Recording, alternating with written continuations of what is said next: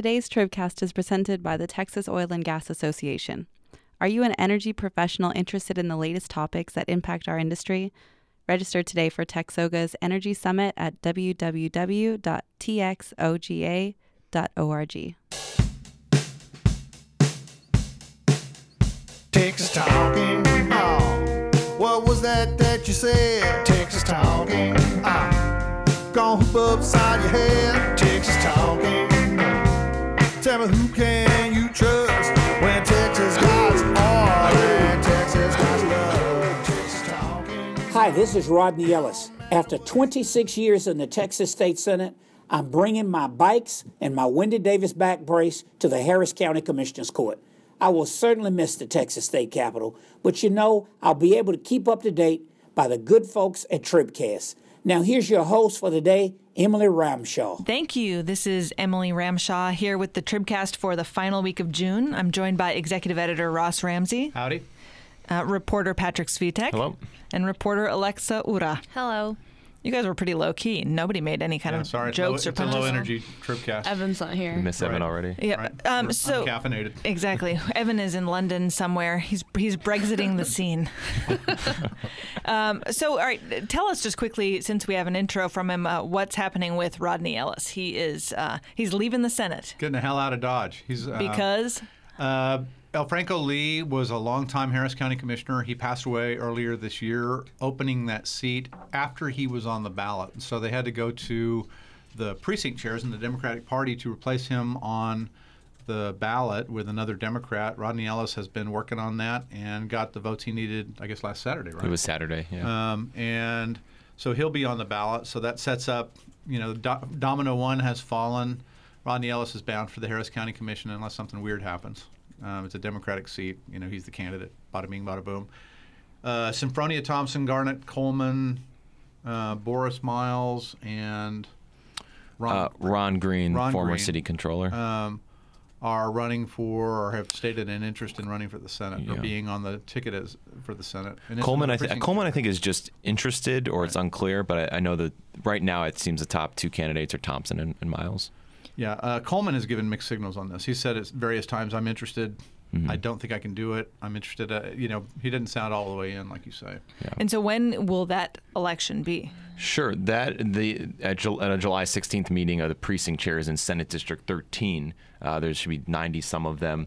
Uh, they will select who will replace uh, Rodney Ellis as the Democratic candidate for that state Senate. Oh, they get to they get to Yeah, that's how pick. this works. This is the same thing that Oh, got wow. this is the same thing that put Ellis on the ballot. The precinct chairs, their candidate leaves the ballot, and so it's up to the party to replace their party's candidate. So they'll put somebody up for the Senate seat. It's a you know. Uh, overwhelmingly Democratic thing, so this is tantamount to being elected. But they're just basically putting somebody on the ballot for November, mm-hmm. and then there will be another one for um, a House seat. If it's you know if, it, Right. if Thompson wins or if Miles wins, they'll have to do this all over again to put somebody on the ballot for the House. And so who's the likely replacement then? How do you read the tea leaves on You know, uh, Miles has been working really, really hard on it. Uh, Senfronia Thompson is really powerful and strong in Austin. In fact, there, you know, a lot of people, and you could probably include me in that, wonder why she would leave the House, where she's basically the equivalent of five The or ten. boss. She's five or ten members. She's got, you know, she's got so much juice in the House, and she's going to be the least senior if she wins this thing, the least senior member of the Texas Senate in the minority. Mm-hmm. You know, you're in the minority in both places, but she actually has some real influence in the House. I don't know why she'd give it up. Yeah, one, one advantage that Boris Miles has is his uh, House district is almost entirely contained within the Senate district. And so when it comes to knowing those precinct chairs and knowing who to call and who to talk to, and p- perhaps having relationships over the years, maybe he has an advantage there. He at least has that geographic advantage. I believe that Thompson's district intersects it, Right. but just not as much as Miles is almost entirely within Yeah, and he's much less of an influence in the House. He's not given up a bunch of power to do this. Yeah. Yeah. All right, well, Alexa, let's start with the giant news that dominated this week, and that is Supreme Court's uh, ruling on House Bill 2, Texas's abortion restrictions from 2013. Um, what specifically does the ruling say about two key provisions in Texas? The ruling from the Supreme Court justices essentially knocks out both of the strictest requirements in HB2 and some of the strictest requirements in the country, really. Uh, but beyond that, it also says that courts have a responsibility to sort of scrutinize lawmakers' intent in passing sort of health justified abortion restrictions. Essentially, lawmakers can't just say this is about women's health, they actually have to provide specific sound medical evidence that will hold up in court in passing these sort of things. And so, what does any the of old the evidence yeah, ploy. the- right? Exactly. we haven't done well with that traditionally.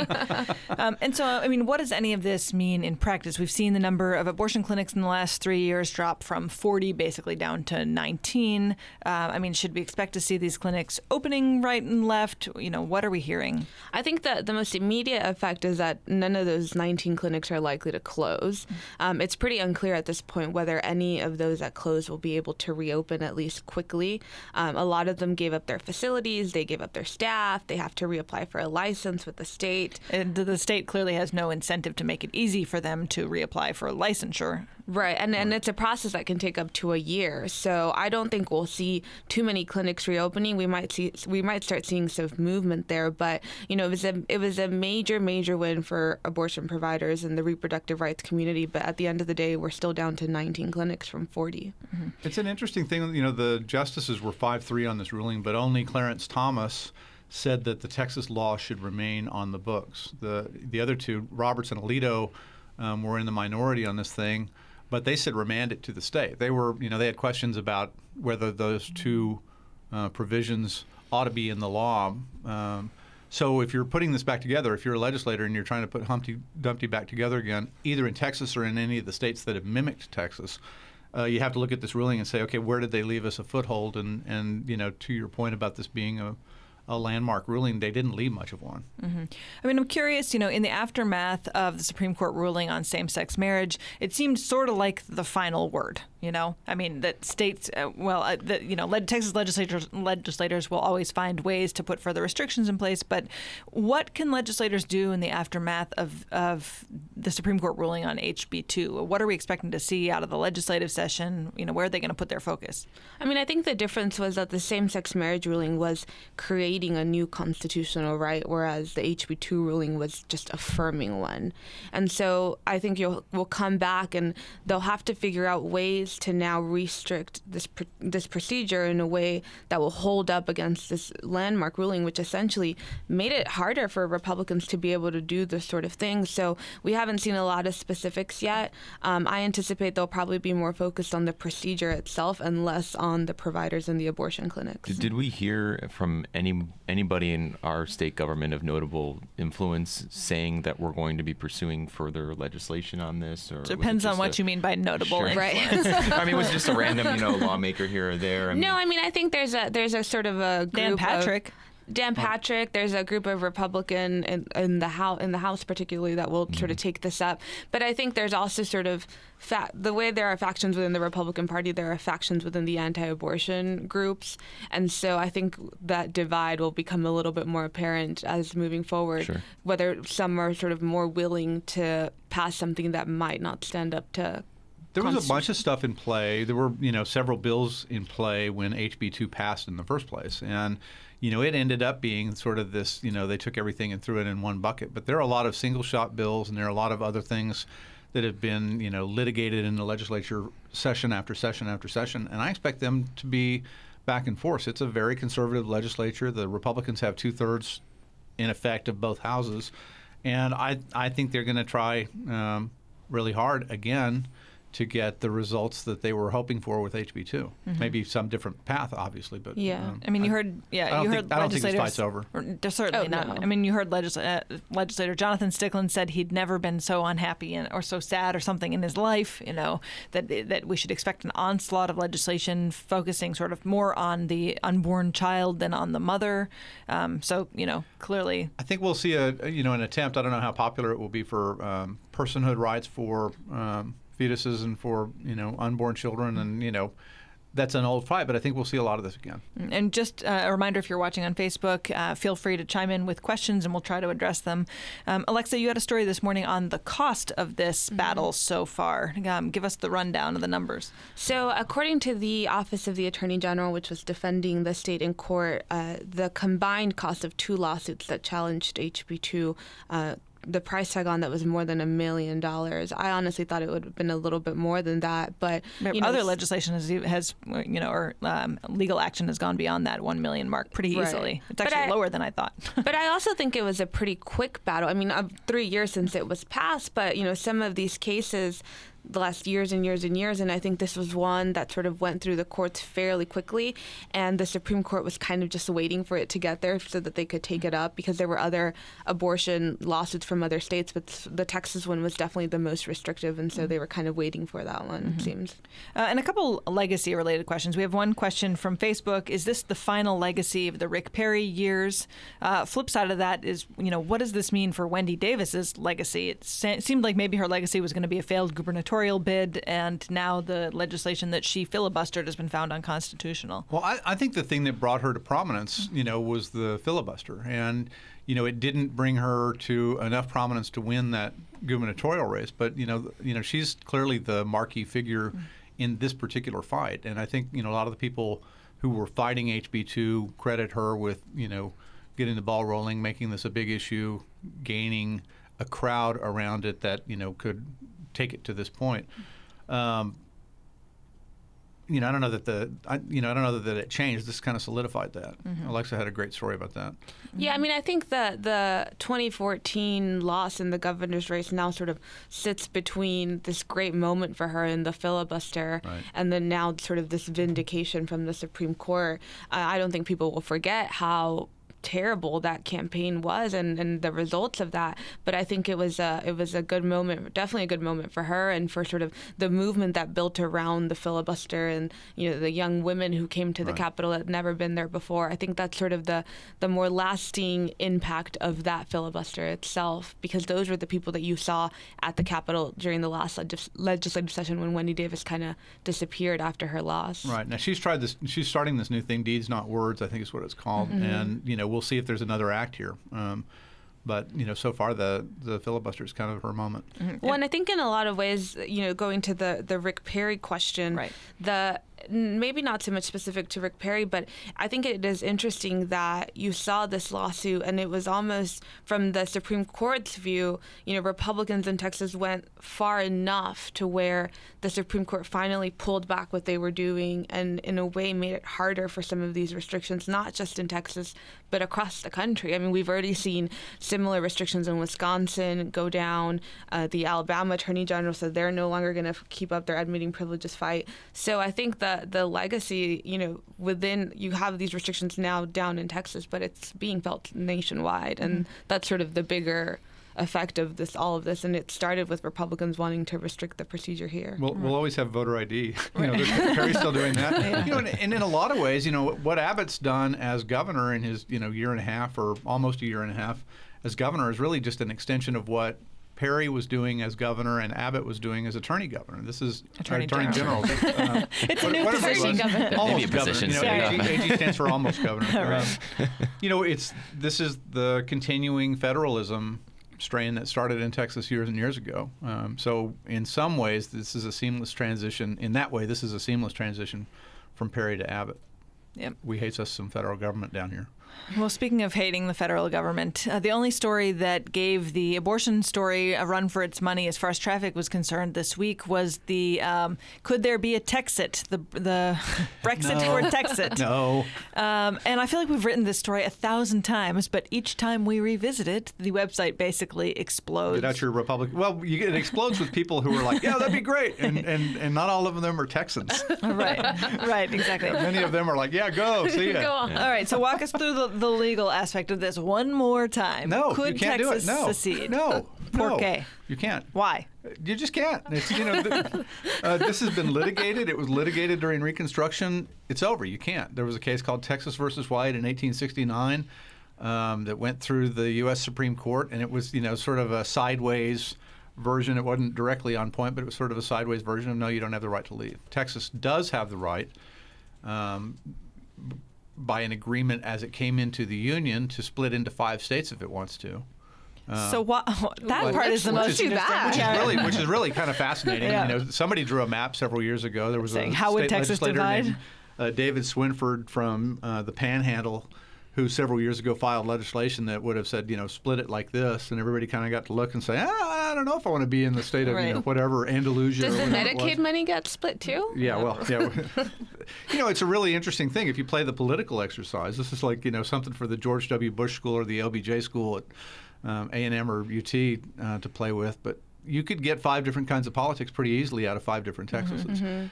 We can't leave the union. We can split into five states or fewer if we want to. So why does this keep coming up?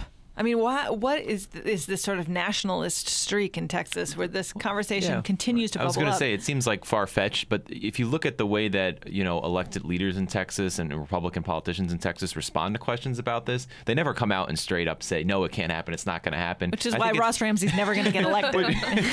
which, which illustrates though that you know That's one of the reasons. in at least some corners of the party, this is a politically potent strain, or at least the, the general sentiment behind it. And it's, it's it's it's interesting, especially in the wake of Brexit, watching people like Greg Abbott, watching I, I don't know who else has been asked about it. You know, I'm sure Rick Perry is asked about it every now and then. Watching them navigate this question, um, you know, they always kind of laugh, but then they kind of dance around. You know, whether it's a yes or no question. And I think it illustrates that yeah, there is certainly that strain in, in the party, however minor it may be, but it's still kind of there's still some potency to it. And it's back to that thing we were talking about a minute ago. You know, Texas has had its middle finger pointed toward Washington for a long time. And whenever you say, Would you like to leave? It's like, Part of me would. It's politically appetizing. Let's talk about it some more. yeah. Texas would also make for a great hashtag. So we've Yeah. got that. It's So already it great has been a pretty active Yeah. hashtag the last few days. Yep.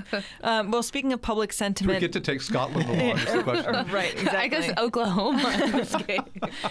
in this case. There uh, is new polling this week uh, showing basically the span, the margin between Trump and Clinton in Texas. Patrick, fill us in on what we know from our friends at the UT Sure. poll. Yeah, there was a University of Texas Texas Politics Project poll that came out that showed uh, Donald Trump was leading uh, Hillary Clinton by only eight points in Texas. Uh, just for some context, uh, the last two Republican presidential nominees won Texas, I believe, easily by double digits. Double digits for sure. Mitt right? Romney Yeah. last time by 16 points, and before that, John McCain by 12 points. Obviously, it's, it's one poll. It's, it's very early in the process. Um, I think what the the UT pollsters, one of their takeaways was that disunity on both sides of the aisle was driving this. Um, you know, you have some Bernie Sanders supporters in Texas who are not yet ready to embrace Hillary Clinton, and then you have um, what you've seen nationally with Donald Trump, which is that the Republican Party is not entirely coalescing around their their presumptive presidential nominee. That seemed to be kind of the one of the major explanations for what was driving this. this He seems to be drawing a lot of money making consultants from Texas. Sure, yeah. So, so so was the theory wide then, lead. He has a Yeah, wide one lead. by one. consultants. was the theory then that people weren't ready to sort of cast their vote, or was it that there you're seeing people who are Republicans who are supporting Hillary? I, I mean, what was their takeaway? Sure. I mean, I think that if you look at the, you know, voting for someone else or I don't know numbers, they were unusually high, I'd say. I think someone else was 19%. were high, but not unusual for this time of year. Sure. I mean, everybody's sort of, you know, like you say. I mm-hmm. mean, you know, the Democrats are still waiting for all the Democrats to come home. The Yeah. Republicans are waiting to see if the Republicans will come home. So undecided is going to Yeah. be, you know, I was a Cruz guy or I was a Bernie guy. You know, those mm-hmm. people are kind of in the undecided column right Yeah. now. What about if there ends up being a, a is there a libertarian streak here? I mean, Sure. Well, I think once they put uh, Gary Johnson into the mix, uh, the margin went down just one point to seven points. So Trump was leading Clinton by seven points with Gary Johnson in the mix, and it looked like that Johnson was drawing his support um, not from, and you correct me if I'm wrong here, not from Clinton or Trump, but from the I don't know category, Right. from the someone else category. He had So- the he had seven percent, Yeah. which is a lot for a candidate like that. and I believe five or four percent of his seven percent came from not from Clinton or there was, Trump, but from there was other another thing in the poll that I thought was really, really interesting was that if you ask when they asked um, the Trump supporters, you're going to vote for Trump. Why are you voting for Trump? Are you voting because you think Trump ought to be in the White House, or because you don't like Hillary Clinton? And 45% said Trump in the White House. 55% said we're voting against Hillary Clinton. When you flip that and ask the Clinton voters, 57% of her supporters wanted her in the White House. 43% were voting against Trump. So the um, the hold your nose and vote for vote against the other guy was stronger on the Republican side. right? How do you account for all the people who might, you know, be Republicans and never support Hillary Clinton but don't want to cast a vote for Donald Trump? I mean, they we have You- all you these polls. You sound like of- Gary Johnson's campaign. I mean, this is what the this is what Don't the give her any libertarians are hoping for. Yeah. Yeah. You know, they've got a former uh, two-time New Mexico governor, and I think Weld was twice governor of, of Massachusetts. Anyway, he was governor of Massachusetts. Both of them served as Republicans. That's not a bad parking place. It's not a terrible parking place for a moderate Republican who won't vote for Clinton and can't vote for Trump. I mean, do you expect a margin like that to widen? Obviously, if I'm Hillary Clinton and I'm looking at that margin, I'm saying, you know, look how close that margin is. We're not even there yet. And, you know, I told you guys Texas might be in play. Could Texas uh, possibly be in play, even uh, even with numbers like that? I think as, as we were discussing the other day, I mean, I, if you're Hillary Clinton and you have comfortable leads in traditional battleground states, a few months from now, you're essentially coasting other battleground states, and you know the margin in Texas continues to look even in the high single digits. I don't know how you're not at least feel the urge or feel the temptation to turn some formal attention to Texas. I don't know if that means. I I don't think that means turning Texas blue, but in terms of allocation of resources, that would probably be tempting if that continues. Mm-hmm. You'll see smaller blocks fall first. You know, you'll see this congressional district or that one go more strongly Democratic than it has in the past. Uh, this is kind of the subject of the day or of the next six months in um, CD23, uh, where Will Hurd is defending a seat against uh, challenge from the guy he took it from, Pete Gallego. You know, that's this is the kind of district where the national politics could really play. And there's a couple of other congressional districts that have never been close that you might get unexpectedly close results because the Democrats are doing particularly well. If that's in fact what happens, I mean, we don't even know what the subject of this election is yet. Until you get to September or October, you won't really know for sure what people are voting about, what the question in their minds is when they go to the mm-hmm. polls, and whether that question answers more favorably for the Republican or the Democrat. Well, and I think part of this Texas being in play, there's all this talk about Hispanic voters and whether Trump's alienated them enough. And I just don't know if, you know, Hispanic voters just don't turn out every election. It's sort of the same thing. And I just, you know, I don't know that he's alienated them pretty badly, but I just don't know that it'll actually be enough to flip Texas. Right. How, how much do you have to alienate? How I mean, no, I agree, but How many more? How many more taco bowls do you have to eat? Uh, another question from Facebook. Here's your bumper sticker. How many more? taco And first bowls? to know, Walker asks, "Will the DNC spend money in Texas?" Probably yes, given that CD23 race. Well, they'll they'll spend. Yeah. Both parties are going to spend like crazy in 23. Mm-hmm. You know, that's that's a battlefield. That's a national battlefield district. It's a really important district for both. The Republicans want to hold on to a seat that, you know, if for no other reason than you know, Will Hurd is a is a black Republican, and that's a rare beast in Congress, and they want to hang on to that. He's a you know he's a He's uh, young, in a rising predominantly star. Latino district. Right, Right. prominently Latino you know. I mean, there's there's a million reasons for them to hold on to that and, and for them to fight for that. Um, same thing with the Democrats. So that that's clearly a battleground. If you see the DNC or the Clinton campaign in any other districts or the Trump campaign in any other districts in Texas, it means that something's so locked away in all of the battleground states that they have money to fling down here where it probably won't work. Right. Speaking of Trump in Texas, um, Patrick, what are we seeing as far as are there prominent Texans who've jumped to his campaign to actually, you know, work on his campaign? Sure, as, as Trump, you know, kind of scrambles in some ways to professionalize his campaign, he's certainly, uh, you know, turning to people in Texas. Uh, you know, for a while now, he's worked with a technology firm based out of San Antonio. I believe before his presidential campaign, his Trump Properties was working with this firm, and the head of that firm, his his name is escaping me right now, but the head of that firm was recently named the digital director of his campaign. Uh, reportedly, when when Trump was in Texas a few weeks ago or two weeks ago, uh, you know, top RNC officials had a big meeting with that firm to try to start uh, kind of building out digital infrastructure for the campaign. Um, also on that topic, we just learned uh, last night that Vincent Harris uh, of Harris Media here in Austin, kind of a uh, you know GOP digital media whiz kid uh, sort. Had um, been with Rand Paul. had been with Rand Paul and with uh, Ted Cruz before that. Now he's been hired by the campaign, and the campaign is going to be working not just with him, but also the you know more broadly with the Harris Media uh, firm. Um, and so we're seeing some of those names uh, Miller, too. crop up, and then Jason Miller. Right. Um, he's not from Texas, but he was uh, a senior aide to Ted Cruz during his presidential campaign. Jason Miller was announced as a senior communications advisor for the Trump campaign, I believe, on Monday, and he served a similar role for the the Cruz campaign. And that I think was probably the more surprising or more significant hire, just because ever since Cruz's campaign ended, I think there has been. Um, maybe I'm overstating it, but some pride among alumni of the campaign that they haven't had something like that happen where a senior staffer has gone and worked for Trump or whatever. And this is really the first instance of that happening. And so I can see how that would be disappointing to other people who've been uh, working on the Cruz campaign. I mean, are these people jumping to Trump's campaign because they have an ideological alliance, or are they jumping because it's where the dollar signs are? I think money is probably a, a large part of their decision making, but I think also there's, you know, among some of these consultants, again, if you get beyond money, we'll, Right. we'll put the, the money thing It's a hard aside. thing and to that get will- beyond. Yeah. Imagine a political consultant being being driven by money. You know, I think Oh my among them, there's still some hope that you know they could have a you know a pivotal role in the campaign in terms of taking it into this next phase, which you know we've been promised the next phase for so long. I think everybody thinks they could be the one who Right. you know turns the page for the campaign, and so um, you know, I mean, you know, in all fairness, ever since you know they've announced some of these hires this week, we have seen a little bit more of a professional, more con- con- conventional campaign in terms of communications. Um, so it's not not to say that there haven't there haven't been kind of dividends being paid by that already. We kind of hit that earlier. I mean, you know, if the if the story of the year is going to be, if it happens, if the Republicans don't go home, that's the story of the year. If the Democrats don't go home, that's a big story. I mean, you know, usually you get to this part of a campaign and all the primaries are over, and everybody who lost is sore about it, and it takes a while to kind of swallow your pride and say, you know, well, I am still flying under the banner I'm flying under, and I'm going to eventually, you know, the Democrats eventually vote for the Democrat, the Republicans for the Republican.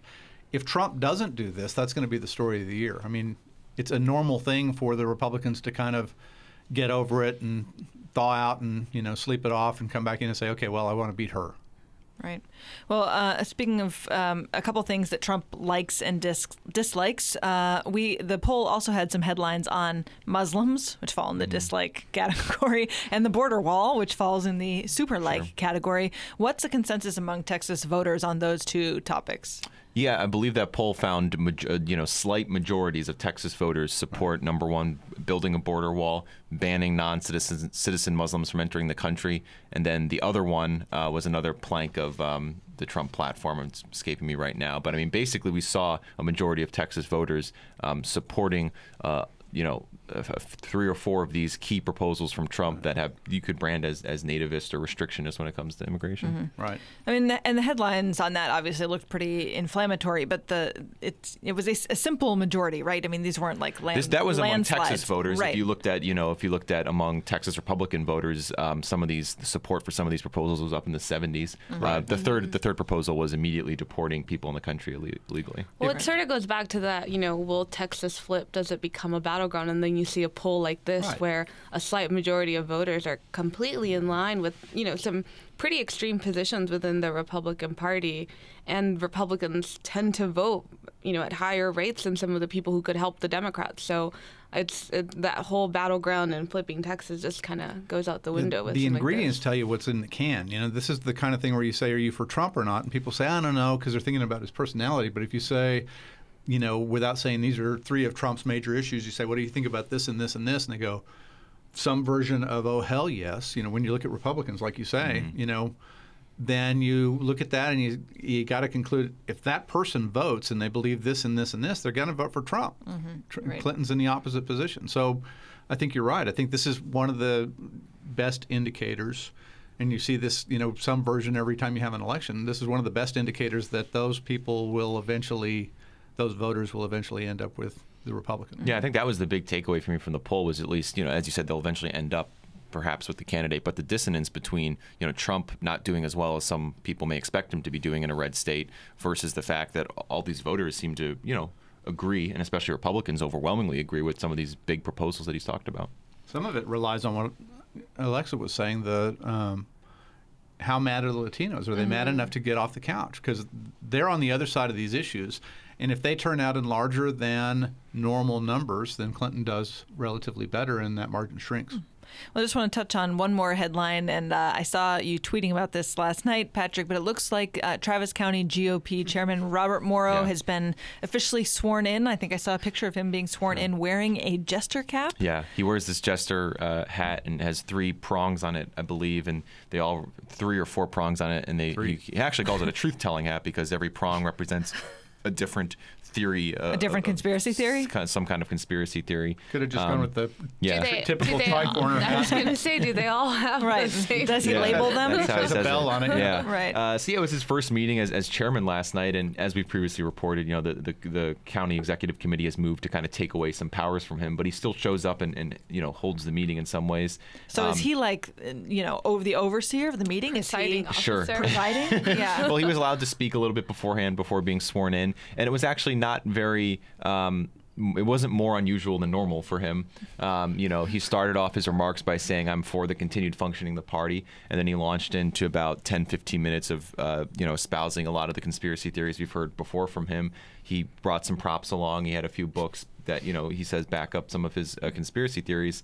Um, but otherwise, it was kind of normal. Um, you know, he beforehand he was uh, before he spoke, he went around, shook hands, introduced himself to all the members, was cracking some some Bernie Sanders jokes, was talking about uh, you should come to the you know he was you know come to the young Republicans meeting at this date and time. He was kind of functioning like a normal uh, you know What county that? chairman So for a little while. wait a minute. You were able to keep guy a on straight stage. face. What was the audience doing? What was the, what was the mood of the So, room? you know, once it became clear that in his remarks that he was going to be spending all of them talking about the conspiracy theories, the room kind of tuned out a little bit. People kind of sat back, put their feet up, went, went on their phones. Um, I, you know, at a Got few points, people iPhone, tried to stop him, and you know, they said, you know, oh, you know, like look at their watches. You know, said he, he should wrap it up. And some of the some of the party officers or some of the you know people in charge said, oh, just you know, let him you know let him get effectively let him get it out of his system. Unless And he so- does it every meeting. exactly. Yeah. Basically, us when Evan so- is talking. Yeah. right. Yeah. All right. Well, um, before we wrap up, I just want to uh, mention briefly that we have a crowdfund campaign going on for Unholstered, which is a project that we're working on around police shootings. Uh, you can support that project at, on uh, Beacon Reader's website, beaconreader.com. But Alexa, could you just give us the very Cliff Notes version of why we're pursuing this project?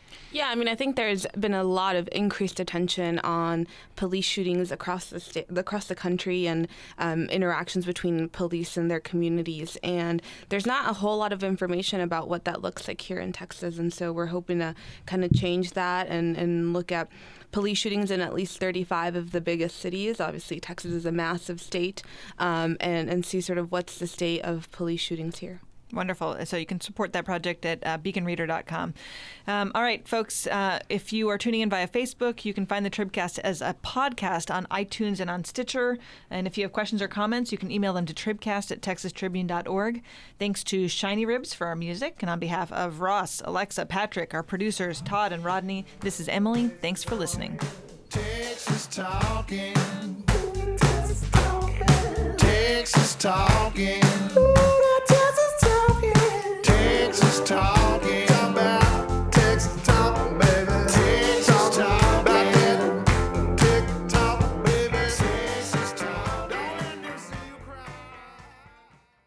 We're going with Alexa Rocha. Anytime you need to refer to me or Alana. I called you Alexa Rocha. He did. I can. I was. I was writing a note. You saw the note.